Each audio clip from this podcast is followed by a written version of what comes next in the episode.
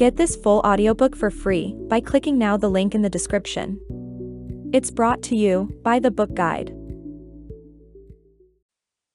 Mum analysed her face for a few agonising heartbeats. Okay, you can. Artemis didn't let her finish her sentence, flying past the moment the first word left her mother's mouth.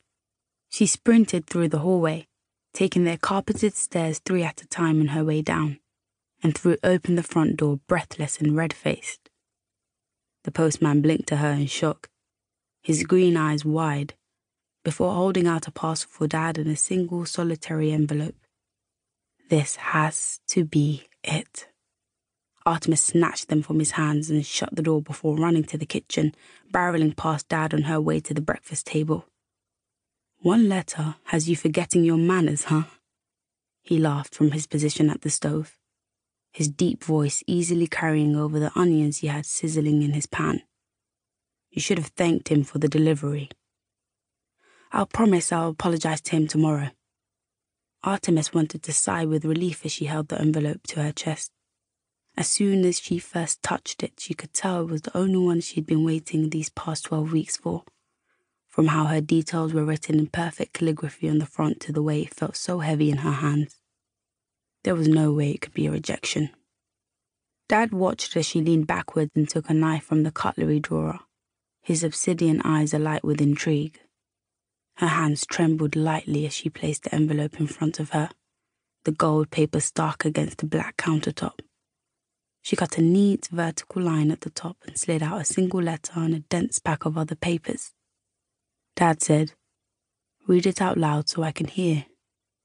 Dear Artemis Garrett Coleman, we are delighted to welcome you to Carlisle Academy. Her vision blurred, and hot tears rolled down her cheeks. She made it the highest grades, passing three separate aptitude tests, and a flawless performance in the entry exams were all prerequisites to being accepted at the school. Carlisle Academy somehow managed to be stingier than both Oxford and Cambridge combined, and it wasn't even a university. Quick footsteps echoed from the staircase outside that she didn't doubt were her younger brother's, but Artemis couldn't focus on anything besides the letter in her hands. Dad came over, the faint scent of food clinging to his vest and wrapped his russet arms around her. I hope those are happy tears, Jay. I'm so proud of you. They weren't happy tears, though. Not entirely. But Artemis couldn't tell him that because then he would ask why she wasn't elated to be going to one of the highest ranking schools in the country. Why she wasn't dancing on the kitchen table and screaming from the top of her lungs because she'd gotten a full scholarship. In truth, She'd have preferred it not to have come to this. Artemis would have given everything she had and then some to rewind time back to six months ago. Before she found out the hard way that life was a fickle and precarious thing. That at any moment people could be taken away from you. Sometimes little by little over time or in the blink of an eye. There were so many things she wanted to say to Jared before he was snatched from her. So many things they had left to do and so many places he'd promised they'd see together. Artemis could never forget what happened no matter how hard she tried.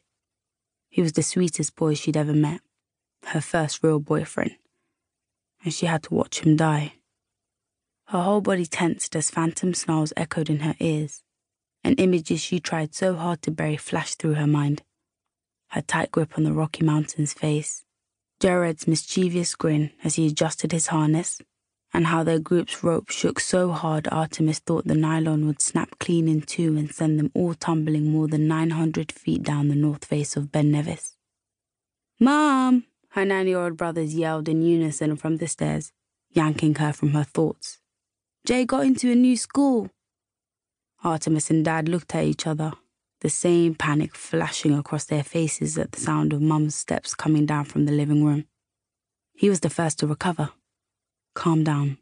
We always knew your mother was going to find out sooner or later. I would have preferred never, Artemis said, a layer of sweat forming at the nape of her neck as her brothers ran upstairs and left her to deal with the fallout. What am I going to say? I should have known you would help her apply to that place behind my back. Mum's voice was perfectly level as she stood across the breakfast table from them. It was the kind of calm that came before thunder and hail, the silence before a towering wave crashed over your ship and swallowed its whole. I told you I didn't like that school. Dad sighed. That's not enough, Maureen.